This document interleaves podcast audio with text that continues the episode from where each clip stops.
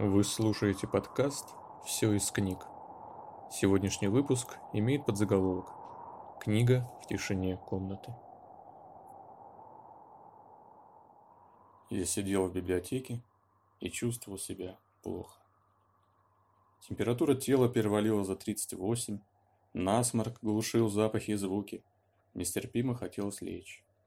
Но я терпел.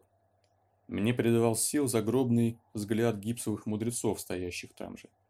Тогда я мечтал посвятить свою жизнь какому-нибудь малоизвестному античному философу, от которого остались две-три строчки.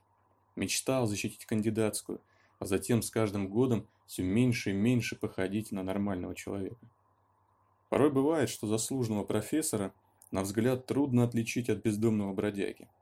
И действительно, к чему носить чистую одежду и мыть голову, если я доказал, что отрывок, приписываемый философу Ноксимандру, на самом деле ему не принадлежит. Благородный подвижник, я бы написал книгу, которая закрыла бы одну из лакун в мозаике человеческой истории. Правда, за сто лет ее открыли бы человек двадцать, в лучшем случае. Таким ученым был, например, Анатолий Васильевич Семушкин. Лично я его не знал. После его смерти в две тысячи тринадцатом году университет издал два небольших тома его сочинений. Главным делом жизни Анатолия Васильевича считается тоненькая книжица про древнегреческого философа Эмпедокла. Именно ее я, слабый и бледный, героически конспектировал тогда в библиотеке. Эмпедокловедение – не самая пустынная область истории и философии. До нас дошли отрывки его поэмы и масса забавных анекдотов. Уверяют, например, что он нарочно бросился в жерло вулкана. Цитирую. «Этим он хотел укрепить молву, будто он сделался богом». А узнали про то, когда жерло выбросило одну из его сандалий, ибо сандалии у него были медные. Конец цитаты. Еще, говорят, он воскрешал мертвых. Такой древнегреческий Кашпировский, ну или Остап Бендер. Мириться с излишней известностью философа мне помогала революционная тема моей курсовой работы. Я хотел из космологических стихов восторженного грека вывести его политические взгляды. На эту тему тогда было написано чуть меньше, чем ничего. И это-то меня и подстегивало. Я жаждал с первых же шагов проникнуть в неизвестную никому более пучину знания и остаться там навсегда. Через десять лет я прочел роман Джона Уильямса «Стоунер». Главный герой, Уильям Стоунер, напоминает средневековую каменную крепость, которая твердо защищает свою территорию, но совершенно беспомощна в том, что выходит за ее пределы. Если в «Войне и мире» показывается, как частная жизнь, захваченная битвой империй, включается в мировую историю, то Джон Уильямс оставляет большое время течь мимо своего героя. Но это только верхушка айсберга. Свое дело Стоунер защищает мужественно, рыцарски. А вот выход в мир дается ему мучительно. Очевиднее всего это сказывается в попытках найти опору в буре человеческих взаимоотношений. Он проигрывает почти всегда.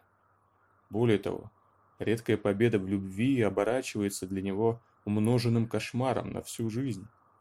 Он становится заложником капризов, недопониманий, чужого мнения. Все это своей непредсказуемостью, непонятностью загоняет его обратно в замок.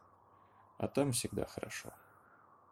А какую бы профессию вы бы избрали такому герою? Чем он занимается по жизни?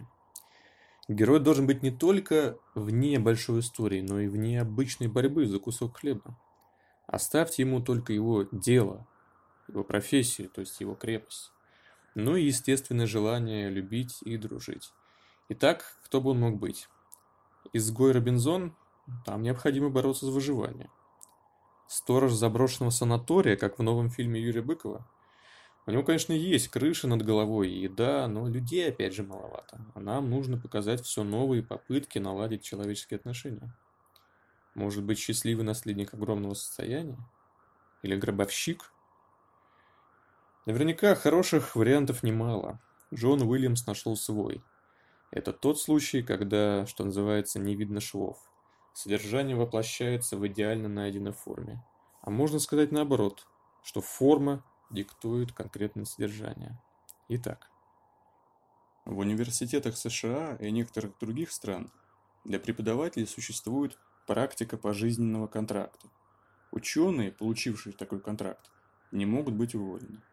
Договор защищает их от всех случайностей и трудностей нашей земной жизни и сберегает их для одного – науки. Не нужно тратить силы на конкуренцию с молодыми, не нужно бояться нового начальника, только исследуй и учи. Кроме смерти, никто с тобой ничего не сделает. Таков и наш Уильям Стоунер. В университет он приезжает изучать сельское хозяйство, чтобы затем стать фермером и продолжить дело отца. Но судьба подкидывает ему сонеты Шекспира, которые вдруг и навсегда меняют его жизнь. Любовь к поэзии проникает в него, прорастает, как зерно. Стоунер рвет с прежними планами и окунается в филологию. После издания его книги о влиянии античной традиции на средневековую лирику он получает свой пожизненный контракт. Тогда камень находит свою нишу.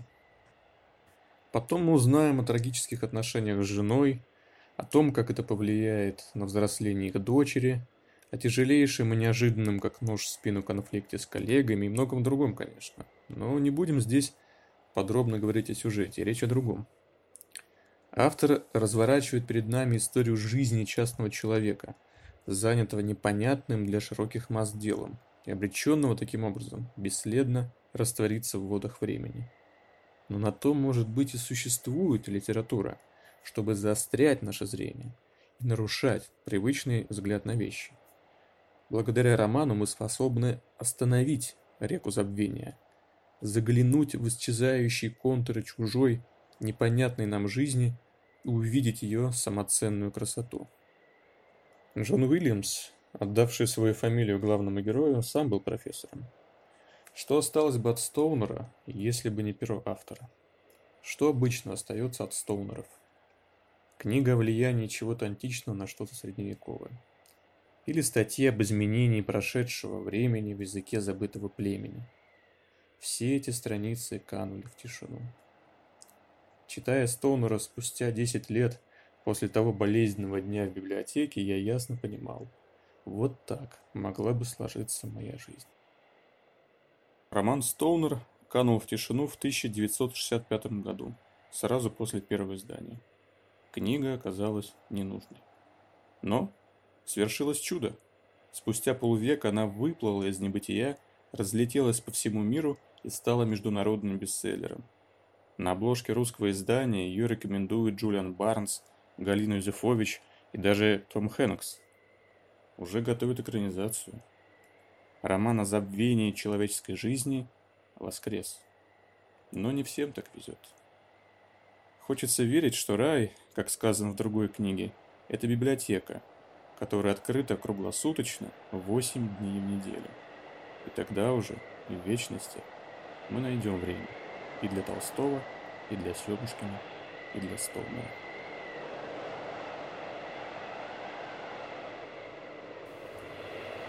На сегодня все.